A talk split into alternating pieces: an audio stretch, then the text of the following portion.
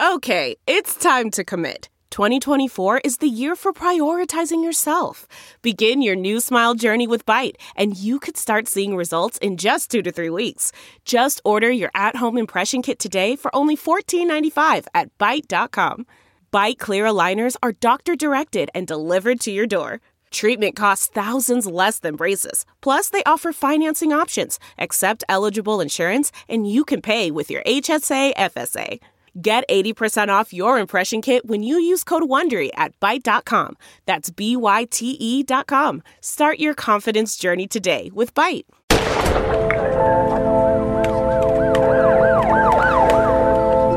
Last year in Kansas City, we had 150 homicides. About 40% of those cases in Kansas City remain unsolved. Many of them are considered cold. You don't have that right. And you took somebody away from nine kids. Each victim has a unique story in life and death with friends, family, detectives, and prosecutors all fighting for justice. Every little bit will help us. We are joining the case to get answers. This is Fox 4 Problem Solvers Crime Files, the podcast. I'm Kara Small.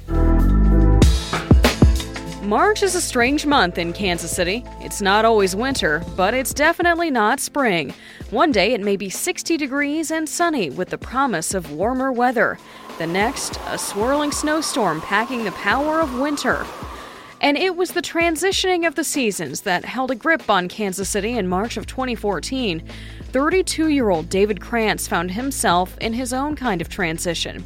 He'd had a rough past, at least since his brother was killed 14 years earlier. But in 2014, David's mother, Connie, thought the future looked a little better for the entire family. Just the last couple years, it was, it just seemed like everybody got a tighter grip on everything. You know, he was home a lot more. In fact, the night before David's murder, he spent the night, at least most of it, at his mom's house. At some point overnight, an acquaintance, Connie didn't call him a friend, picked David up from the home. They hung out or did what they did for hours waiting for the sun to rise. At some point, David and several other people ended up in Kansas City's historic Northeast in the middle of a neighborhood, one that he didn't live in. He did know people in that area, but David's family, as well as Kansas City, Missouri police detectives, say that even after four years, they don't know exactly what David was doing in that area on that cold March day. Then, in the middle of the morning, around 10:30 a.m. on Wednesday, March 5th, police received a call about a shooting. David's shooting. Here's Detective Ryan Taylor. From what we understand with interviewing witnesses, um, he was walking down the street and a vehicle drove by and shot him. We were given that a silver Monte Carlo was seen leaving the area high rate of, at a high rate of speed after uh, the shots were fired. After the shooting, David did what he could to get help. He either moved through an alley and several backyards to try and get away from danger, or walked to the nearest corner, turned it, and kept moving until he collapsed in the middle of the next block. He was still alive when police and the ambulance arrived. David's mother, Connie, also got a call that morning, but it wasn't from police, at least not right after the shooting. I got a phone call that morning. He was walking. I just, I thought maybe he was saying, calling me to come pick him up, because I would have. Me or my husband, either one, would have went and got him and took him back home. Um, but I think it was more like a butt dial or a pocket dial or something because nothing was ever said you know, and then we got the phone call.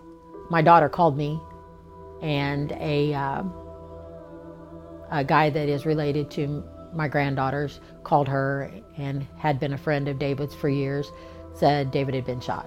So, after hearing third hand that someone had shot her son, Connie rushed to pick up her daughter and drive to the hospital. She says a nurse called her on the way. Connie and her daughter didn't make it to the hospital in time. A doctor later told them David was conscious when he arrived at the hospital, but died while in surgery. David's family says he was a good kid growing up in the Kansas City area. They all have some great memories of him, especially his mother, Connie. Spoiled, rotten. He was the baby. He was a good kid growing up. He liked school. All of his friends, they used to always tease him because anything that happened, David would always say, Call my mama. Call my mom. Call my mom. they say, David, how come you always call your mom? You know, and because my mom's always there. you know, so, you know, my mom is the person that's always here. You know, she's the person that's always going to come. David had friends, good ones, who spent time hanging out at Connie's house. They laugh and tell jokes.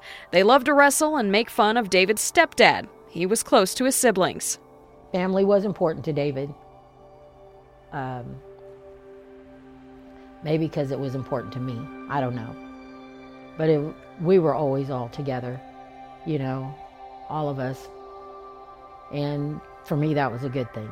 But just like any other family, David's brother and sister had their moments, according to their mother. They fought, but they were the best of friends. I mean, they they would have done anything for each other. If David was part of your life, David was part of your life. As the kids grew older, they became interested in other things, including a hobby their mother and stepfather enjoyed shooting pool. And David became good at it. We had a pool table in our living room. Um, they shot pool with their stepdad all the time. He just got into playing a lot in tournaments, and, and him and my husband used to go to a lot of tournaments together. Um, so it was time that they got to spend together. He just liked to win. Wasn't much into the trick shots, you know, or anything like that. It was just learning learning the mechanics of the game. And they played for hours. Just different shots, you know, bank shots, kick shots, you know, uh, two rails better on the eight ball. David was also close to his cousin Michael. The two hung out a lot, and Connie says they liked the same things. If it was one of them's birthday, they went out and each one of them got a pair of new shoes and they were just alike. That was their deal. Nike Air Maxes. oh, they had to have the Nike Air Maxes, the two of them together, believe me. If one had a pair, the other one had a pair. But things changed when David was 18. He got into a fight with someone one night. His brother was right there, but it wasn't enough to protect him. Someone pulled a gun and started shooting. David was injured but his brother was shot and killed. Connie says David never got over it. It was David's fight. It was David's fight. So he he felt that that was his fault. For him, it was his fault. That was, you know, he felt that if anything should happen, it should happen to him. Needless to say, he did get shot the same night by the same gun. Uh, he was just a little farther away. And that's when things started going downhill for David. His family says he started doing drugs after his brother's death, but Connie says they stood by David, doing everything they could. David knew he had a problem. David knew he had a problem and would never say that he didn't. He had been to drug classes. He always knew he could come home. You know, there was always home. And I was the kind of parent that I'm not going to give you money because I know what you're going to do with it. But if you're hungry, if you need to go to sleep, I'm going to be there.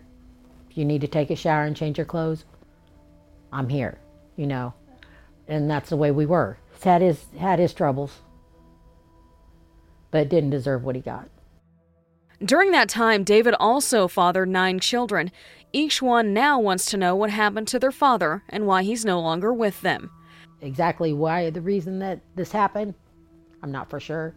But I don't think anybody has the right to take anybody else's life no matter no matter for what reason. You're not judge and jury. You don't have that right. And you took somebody away from nine kids. Nine kids all asking questions.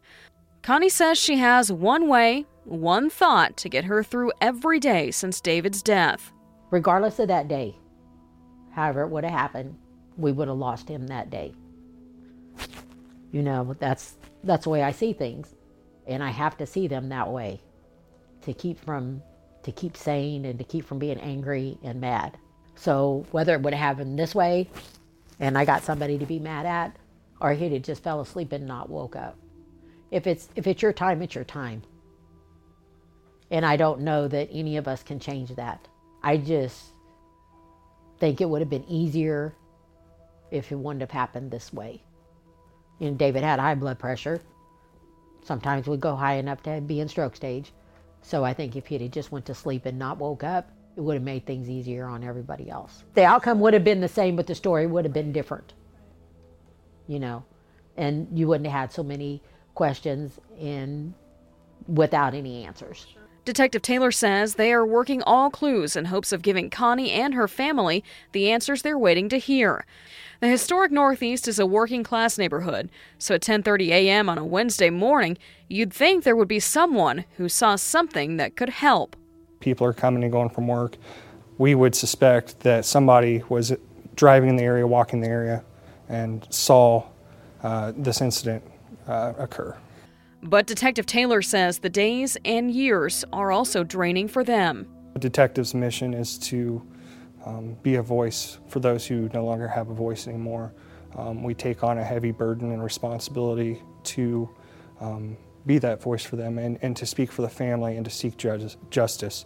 Um, we gather the facts, and sometimes um, it, can, it can be a uh, tiring journey for us. But at the end of the day, it's worth it because we know that that person whose life was taken from them, they're going to have some closure. And I think that is really important for the family is that closure that we can we can help bring as far as bringing someone to the justice system to answer for this. Connie says while David isn't here anymore, he's not forgotten. To talk about him and to talk about David for me is gives them all, you know, gives them the understanding and lets them know that they were loved and they were thought about and stuff like that. So if they have questions, we ask, we answer them. You know, we laugh a lot. You know, we, you know, just different things. And some that every once in a while will come and ask, Grandma, do you know who shot my dad? I know you know. I know you know who it is and you're not telling me. You know, and it's for me, I'm not going to tell you something that I'm not for sure. I can't do that. We go on and change the subject to something else, and every once in a while that question still comes back. I answer it the same way. To get answers for them is what I'm looking for, not even answers for me. David's kids and the rest of his extended family know that it's going to take a lot for police to solve this case. A lot of hard work and luck by police and a lot of courage by the people involved. I know it's kind of hard for people to talk where you live and the surroundings that you have to live in. I totally understand that. I raised my kids, unfortunately, not to be snitches. Um, but I don't know that they would have ever just kept their mouths shut if it came to somebody dying. And I know the group that David ran around with, it's, it's going to be hard to get the answers. But I'm, I'm hoping by doing this that either somebody in my age bracket or maybe something has happened to somebody over the last few years that gives them the change of heart to be able to say something because like I said, these answers aren't for me. I got little guys I have to answer to. That's what everyone investigating this case wants. Crime Stoppers, how may I help you? All it takes is one phone call with the right truth, the one with the key tip that will lead police in the right direction. Right now, detectives believe that key clue is the owner or driver of that silver Monte Carlo, the one where the deadly shots came from. If you have any information, even if you think police might have already heard it, call the TIPS hotline at 816 474 TIPS. Email your tip to kccrimestoppers.com or send your tip through the Crime Stoppers app. Download it at p3tips.com. There is a $10,000 reward offered for the tip that helps solve this case. You can find other episodes of Crime Files on iTunes, Google Play, and Stitcher, as well as fox4kc.com. Just search Crime Files. For Fox 4 Crime Files, I'm Kara Small.